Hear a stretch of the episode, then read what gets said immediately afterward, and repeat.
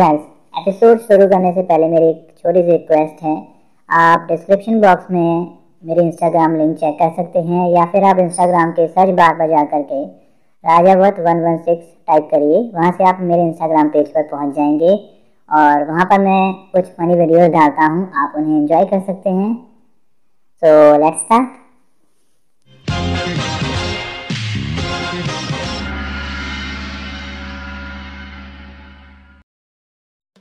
तो यार, मेरी मम्मी के बारे में मैं एक बात कह सकता हूँ कि उन्हें मजाक बिल्कुल नहीं पसंद। मतलब अगर मैं उनके पास जाकर कोई फालतू का जोक मारता हूँ तो इसका रिजल्ट ये होगा कि मुझे एक करारा चाटा मिलेगा।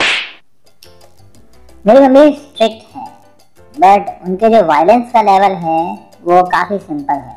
मतलब अगर रिमोट सही से नहीं चल रहा है तो उसे ठोको और अगर लड़का सही से नहीं चल रहा है तो उसे। वहीं अगर मैं अपने पापा की बात करूँ तो वो एकदम कूल डैड है। मतलब वो सामने से आकर मुझसे बेकार जोक मारते हैं। उन्हें कोई फ़र्क नहीं पड़ता कि मैं क्या करता हूँ, अनलेस मैं किसी लड़की को प्रेग्नेंट कर दूँ या फिर किसी का मर्डर कर दूँ या फिर उनके डॉक्यूमेंट इधर उधर रख दूँ। नॉर्मली उन्हें गुस्सा बिल्कुल नहीं, बट अगर उन्हें गुस्सा आता है तो उनका लेवल ऑफ वायलेंस लेजेंडरी है। मतलब इधर ठोकने बजाने का काम नहीं है। अगर यहाँ टीवी काम नहीं कर रहा है तो टीवी फोड़ो और अगर लड़का काम नहीं कर रहा है तो लड़के को। और पापा लोग संतूर से तो नहाते नहीं है, जो उनका टच होगा सॉफ्ट सॉफ्ट है ना। और मेरे पापा के पास एक चमड़े का बेल्ट भी है जिसे वो लगाने में इस्तेमाल नहीं करते, समझ रहे हो। बस अच्छी बात यह है कि उन्हें गुस्सा दिलाना इतना आसान नहीं है, बट एक तरीका है जिससे हम उन्हें गुस्सा दिला ही नहीं सकते। हम ये भी इंश्योर कर सकते हैं कि हमारी क्वालिटी ऑफ पिटाई जो है ना वो बहुत बेहतरीन है। और वो तरीका है पापा से झूठ बोलकर। और सच बताऊँ ना तो बचपन में मैं बहुत झूठ बोला करता था। मुझे नहीं पता कि मैं क्यों झूठ बोलता था बट मैं बोलता था। मतलब अगर मैं पकड़ा जाने वाला हूँ और सच बोलकर बच सकता हूँ तब भी मैं झूठ बोल देता। तो ये बात तब की है जब मैं क्लास 4 में था। हमारा स्कूल सिटी के बाहर था और हमारे स्कूल में बस सर्विस नहीं थी। क्यों नहीं थी? क्योंकि हमारे स्कूल वाले चाहते थे कि पेरेंट्स अपने बच्चों के साथ थोड़ा और टाइम स्पेंड करें। पहले मुझे भी यही लगता था, फिर मेरे दोस्त वैभव ने बताया कि हमारे स्कूल की तरफ बस इसलिए नहीं आती क्योंकि हमारे स्कूल के आसपास और कोई स्कूल कॉलेज नहीं है और बाकी सारे स्कूल और कॉलेजेस अपोजिट डायरेक्शन में थे। तो जितने भी बस वाले थे वहाँ जाना ज़्यादा पसंद करते थे। अब ये जो बंदा है वैभव, इसको सब पता रहता है। मतलब टीचर्स का अफेयर किससे चल रहा है, सेक्शन ए वाले बच्चों को एक्स्ट्रा प्ले पीरियड मिल रहा है या फिर मैथ्स वाले सर ये बोलकर कि सेक्शन ए वाले होशियार हैं हम बच्चों को चूतिया बनाते हैं, ये सारी बातें उसको पता रहती थी। और इस बंदे के 2-4 प्रेडिक्शन सही भी निकल जाते हैं। अब इस चीज़ से खुश होकर इस बंदे ने स्टॉक मार्केटिंग शुरू कर दी है। मतलब यार, एक दिन मिलता है और कहता है कि भाई मैंने स्टॉक मार्केटिंग शुरू कर दी है और तू अपने भाई का प्रेडिक्शन तो जानता ही है। मतलब अगर 2-3 टीचरों का अफेयर पता कर लो तो आप स्टॉक मार्केट के किंग बन जाते हैं। मतलब कुछ भी छोड़ो, मुद्दे की बात यह है कि स्कूल में बस नहीं आती थी और पेरेंट्स को खुद बच्चों को छोड़ने और लेने जाना पड़ता था। तो जब तक पेरेंट्स नहीं आते थे तब तक हम बच्चे वेटिंग रूम में वेट करते थे। तो वेट करते वक्त हम बच्चे गेम बॉय से खेला करते थे। अगर आप लोगों को गेम बॉय का मतलब नहीं पता तो आप गूगल में सर्च करके देखो। आई एम श्योर कि आप सब इसके बारे में जानते होंगे और कई लोगों ने तो इससे खेला भी ज़रूर होगा। तो मेरी क्लास में मुझे छोड़कर गेम बॉय सबके पास। अब यार, जीवन में कुछ चीज़ें ज़रूरी होती हैं जैसे मकान, कपड़ा और खाना। कुछ चीज़ें उससे भी ज़्यादा ज़रूरी होती हैं जैसे हवा, पानी। पर यार कुछ चीज़ें सबसे ज़्यादा ज़रूरी होती हैं और इस समय मेरे लिए गेम बॉय उतना ही ज़रूरी था। बट मेरी इस ज़रूरत को अपने पेरेंट्स को समझाना काफ़ी मुश्किल था। ज़रा इमेजिन करके देखिए, आप एक कमरे में हैं जहाँ करीब 50 लोग हैं जिनमें से सबके पास फ़ोन है सिवाय आपके। वो सब अपने फ़ोन पर कुछ ना कुछ चला ही रहे हैं और आप बस उन्हें देखे जा रहे हैं। तो अब आप समझ पा रहे होंगे कि वो फ़ोन आपके लिए कितना इम्पॉर्टेंट है और क्यों इम्पॉर्टेंट है। अब इमेजिन कीजिए एक अधेड़ उम्र का व्यक्ति जो रोज 9 से 5 काम करता है और 3 साल से एक बाइक खरीदना चाहता है क्योंकि उसकी जो पुरानी बाइक है वो बहुत ही घटिया है। उसके पास जाकर आपको ये समझाना है कि वो फ़ोन आपके लिए क्यों इम्पोर्टेंट है।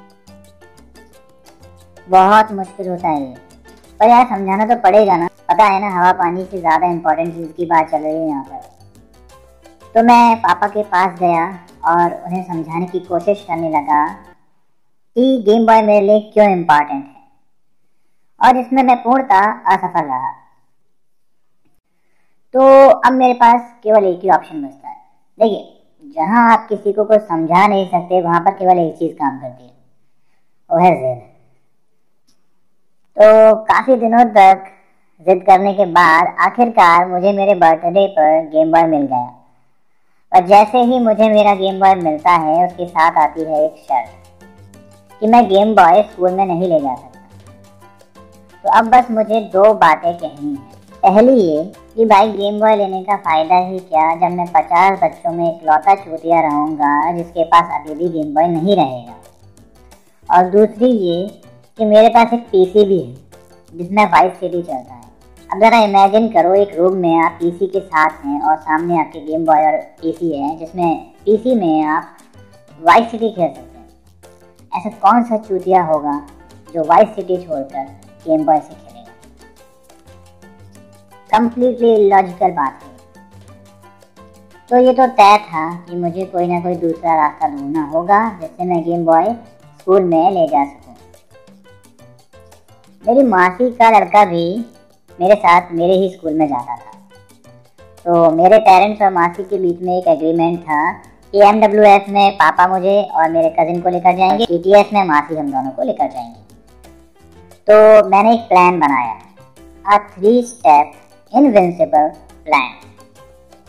Step 1, जब मासी हमें स्कूल लेकर जाएंगी यानी TTS में, तब मैं चुपचाप बिना किसी की नज़र में आए ये गेम बॉय अपने बैग में डाल लूँगा।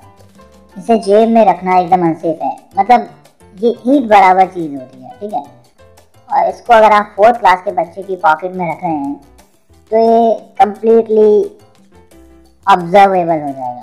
तो मैंने उसे बैग में रखना ज़्यादा सेफ समझा। Step 2, जैसे ही स्कूल ओवर होगा मैं गेम बॉय में खेलूँगा और जैसे ही मासी मुझे लेने आएगी मैं गेम बॉय अपने बैग में डाल लूँगा। Step 3, घर पहुंचते ही गेम बॉय में हॉल में रख दूंगा चुपचाप, जैसे वो वहीं पड़ा था पूरे दिन। तो जैसे ही नेक्स्ट ट्यूसडे आया मैंने Step 1 को सक्सेसफुली अंजाम दिया। Step 2 में मैं गेम बॉय के साथ खेल रहा था और बीच बीच में गेट की तरफ नज़र रख रहा था कि जैसे ही मौसी आए तो मैं गेम बॉय अपना बैग में रख लूँ। Step 2 भी सक्सेसफुली चल रहा था, बट मैं जैसे ही गेट की तरफ देखता हूँ तो मैं देखता हूँ कि वहाँ पर पापा खड़े हैं। मेरी फट जाती है और गेम बॉय ज़मीन पर गिर जाता है। ये प्लान का हिस्सा नहीं था। मैं जल्दी से गेम बॉय को उठाता हूँ और उसे अपनी जेब में रख लेता हूँ। अब मैं, पापा और मेरा कज़िन हॉलवे से जा रहे हैं। पापा पूछते हैं, तुम्हारा गेम बॉय कहाँ है? क्योंकि मेरा कज़िन अभी भी गेम बॉय से खेल रहा होता है। अगर वो नहीं खेल रहा होता तो शायद मैं उस दिन बच जाता। मैं जवाब देता हूँ, शायद घर में पड़ा होगा। पापा मेरी तरफ देखते हैं और कहते हैं कि जब वो घर से आए तब उन्होंने वो गेम बॉय नहीं देखा होगा। अब दिस वॉज चेकमेट। मुझे नहीं पता कि मैं क्या जवाब दूं। मैं एकदम चुपचाप खड़ा था।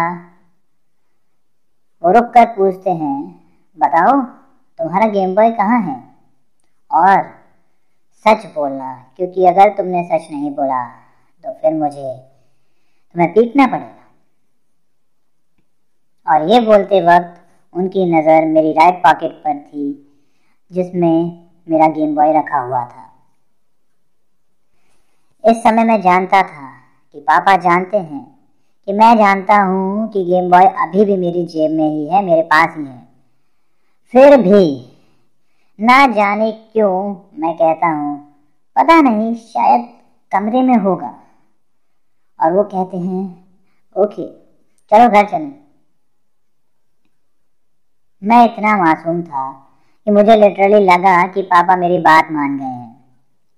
फिर पापा मम्मी को फ़ोन लगाते हैं और कहते हैं वो चमड़े वाला बेल्ट निकाल दो। और हाँ, उस दिन मेरी मार पड़ी थी काफ़ी ज़्यादा। So with this, our today's podcast come to end. If you liked it, make sure to write a good review, share with your friends and stay tuned.